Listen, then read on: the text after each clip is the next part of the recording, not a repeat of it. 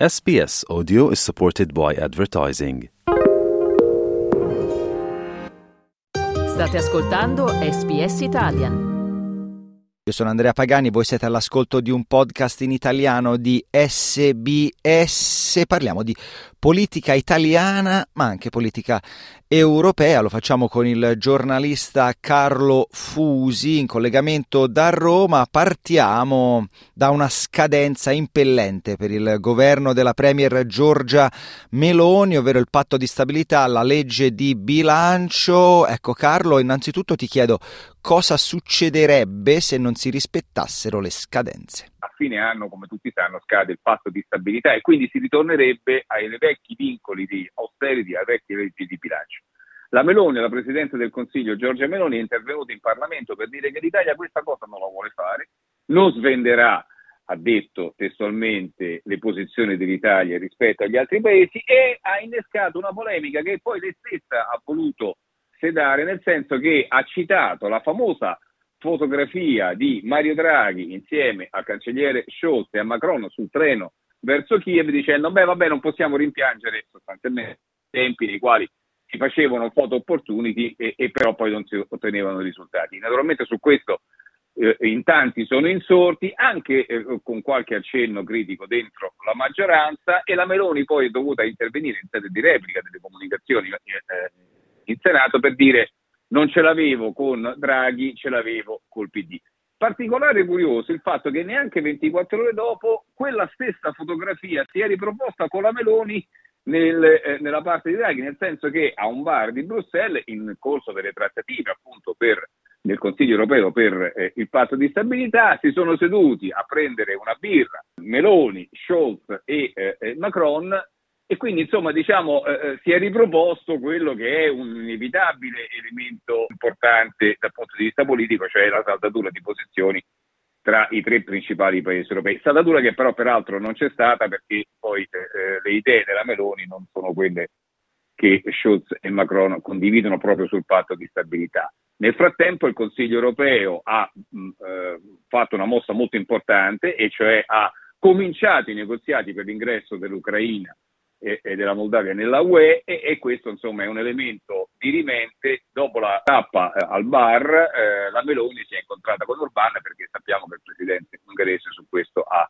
una posizione molto rigida. Quindi insomma diciamo c'è una polemica europea e c'è, c'è, un braccio di ferro europeo e c'è una polemica italiana riguardo i vincoli di bilancio perché se dovessero tornare quelli vecchi l'Italia soffrirebbe parecchio. Io intanto vi ricordo che siamo in collegamento con il giornalista Carlo Fusi con il quale stiamo cercando di unire vari punti anche proprio sulla mappa dell'Europa nei quali Giorgia Meloni, la premier italiana Giorgia Meloni ha avuto un ruolo. Aggiungo un altro punto nella cartina che è Tirana perché sembra insomma esserci stata una battuta d'arresto per l'accordo Italia-Albania sui migranti, insomma una delle intese di bandiera ecco, del governo eh, Meloni sulla gestione dei flussi verso le coste italiane. Carlo, vuoi un attimo spiegarci cosa è successo?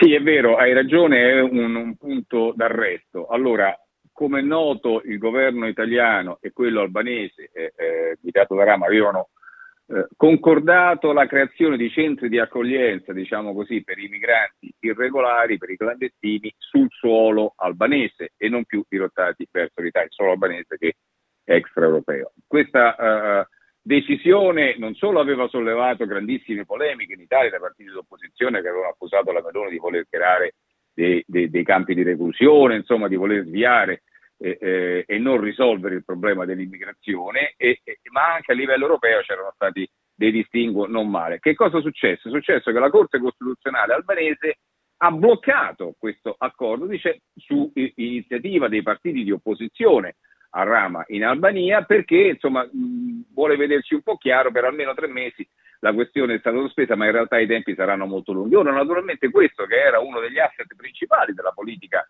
sull'immigrazione del governo italiano, beh, subisce appunto uno stop e si tratterà anche di capire come se ne potrà uscire. Quindi il tema dell'immigrazione clandestina, che rimane un tema fondamentale, adesso come dire, le condizioni climatiche non consentono grandi sbarchi, ma ricordiamo che fino a pochi mesi fa l'Italia aveva i sbarchi in Italia erano raddoppiati rispetto a quelli dell'anno scorso, beh, la, grande, la questione dell'immigrazione clandestina rimane un problema molto forte e ancora non risolto. Prima di passare alla cronaca, anche se poi legata intrinsecamente alla politica, Carlo, eh, Meloni ha dichiarato che eh, sotto la sua guida finalmente, a detta sua, l'Italia ha una strategia a livello europeo. Ecco, vuoi farci un attimo un resoconto di quello che è stato e com'è l'Italia eh, sul tavolo delle, delle, potenze europee se davvero Meloni ha, ha, dato un cambio di marcia oppure se è solo propaganda.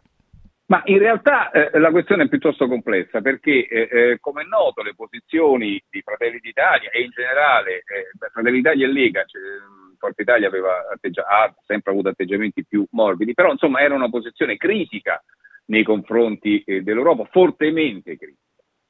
Eh, da quando la, la Presidente del Consiglio, da quando Meloni è Presidente del Consiglio, ovviamente le cose sono cambiate, le posizioni si sono ammorbidite perché comunque con l'Europa l'Italia deve trattare e anche lei deve trattare. Però c'è un punto essenziale, un, un discrimine, un punto di polemica fortissimo che rimane tra eh, il governo italiano e eh, la Commissione europea e cioè la ratifica del MES, che è un, un sistema diciamo, di protezione allargato in questo caso anche alle banche nel caso in cui dovessero entrare in crisi, sistema che l'Italia rigetta, la Lega in particolare rigetta proprio qualche ora fa, Salvini è ritornato alla carica dicendo non lo firmeremo mai e anche la Meloni ha sempre detto che non lo vuole questo meccanismo, però siamo l'unico paese europeo che questa ratifica non ha ancora approvata e quindi blocchiamo di fatto questo, uh, questo elemento di protezione, questo strumento e questo naturalmente crea problemi dal punto di vista europeo malumori nella Commissione e insomma, rende la posizione italiana piuttosto difficile. La Meloni ha sempre detto noi il MES forse potremmo anche arrivare a approvarlo, ma solo nell'ambito di un patto più complessivo che riguarda, come dicevo prima, anche gli elementi del patto di stabilità, l'ammorbidimento. Per ora questa operazione però non è uscita, non è riuscita, il patto di stabilità no, nuovo non c'è, e mancano pochi giorni, a, a, come dicevo, al ritorno di quello vecchio e il MES non è stato approvato, ancora una volta il governo ha deciso di rinviare la discussione parlamentare a gennaio. E quindi questo elemento di grande frizione tra Roma e eh, Bruxelles rimane tu, in tutta la sua portata e anche diciamo, nelle conseguenze negative che può comportare. E chiudiamo con un altro fatto di cronaca che comunque si collega a questa tendenza, come dici te Carlo, di rinviare, di non prendere una posizione. Il 28 di novembre è morta tra le mura eh, di casa sua a Trento Anna, nome eh, di fantasia, una donna triestina di 55 anni che era affetta da sclerosi multipla secondariamente progressiva e aveva chiesto di accedere al suicidio assistito. Perché ne parliamo? Perché è stata la prima a usufruire, eh, aver completato la procedura prevista dalla consulta con la sentenza cappato eh, di J. Febo, con l'assistenza diretta del Servizio Sanitario Nazionale. Ecco Carlo, eh, spiegaci prima di tutto perché è importante parlarne e perché appunto si parlava di, un, di un'Italia che non prende una posizione al riguardo. Ecco, l'importanza è quella proprio che hai citato te, cioè è il primo caso assoluto in Italia in cui diciamo, si arriva ad una morte medicalmente assistita, che è della definizione giuridica che viene messa in campo in questo caso, attraverso il sostegno e l'assistenza del Servizio Sanitario Nazionale. Mai era successo questo, anche le cose che tu hai citato, Cappato, insomma, normalmente, che è un, un esponente radicale, come è noto, beh, insomma, riguardavano persone che poi andavano a morire nella dolce morte in Svizzera o in altri posti. In Italia questa cosa, quando è accaduta, ha sollevato ovviamente polemiche e anche ripercussioni giudiziarie. Stavolta è intervenuto addirittura il Servizio Sanitario Nazionale. Ma in realtà che cosa succede? Qual è il problema? Il problema è che la Corte Costituzionale in più occasioni ha detto che il Parlamento deve legiferare su questa materia perché non c'è una legge che eh, o vieta o, o, oppure consente nelle modalità che appunto legislativamente possono essere messe in campo la morte, eh, eh, la dolce morte. E il risultato è che quindi eh, diciamo c'è una discrezionalità che parte dai medici, dagli assistenti, dalle famiglie e mai, quasi mai ovviamente da, dalla persona perché non è in grado di esprimere un'opinione e il risultato è che quindi non essendoci una legge nessuno sa come si deve intervenire. La Corte Costituzionale da anni spinge il Parlamento, ha fatto sentenze per dire che il Parlamento deve intervenire e invece il Parlamento non interviene, perché trattandosi di una di quelle materie, come dire, etiche, quali, di coscienza, sulle quali non c'è un vincolo politico di maggioranza o di opposizione, eh, eh, diciamo, ci sono divaricazioni sia nel centro-destra che nel centro-sinistra, posizioni favorevoli nell'uno e nell'altro schieramento, ma il risultato è che non si raggiunge mai, ne, non dico una maggioranza, ma neanche la possibilità di discutere di questo tema. E quindi il risultato qual è?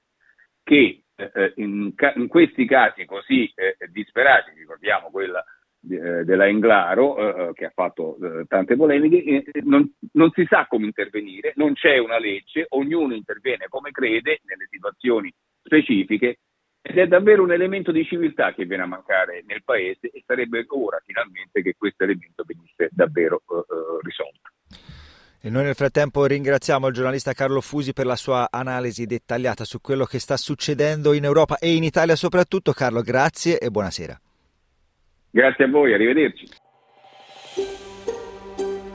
Cliccate mi piace, condividete, commentate, seguite SPS Italian su Facebook.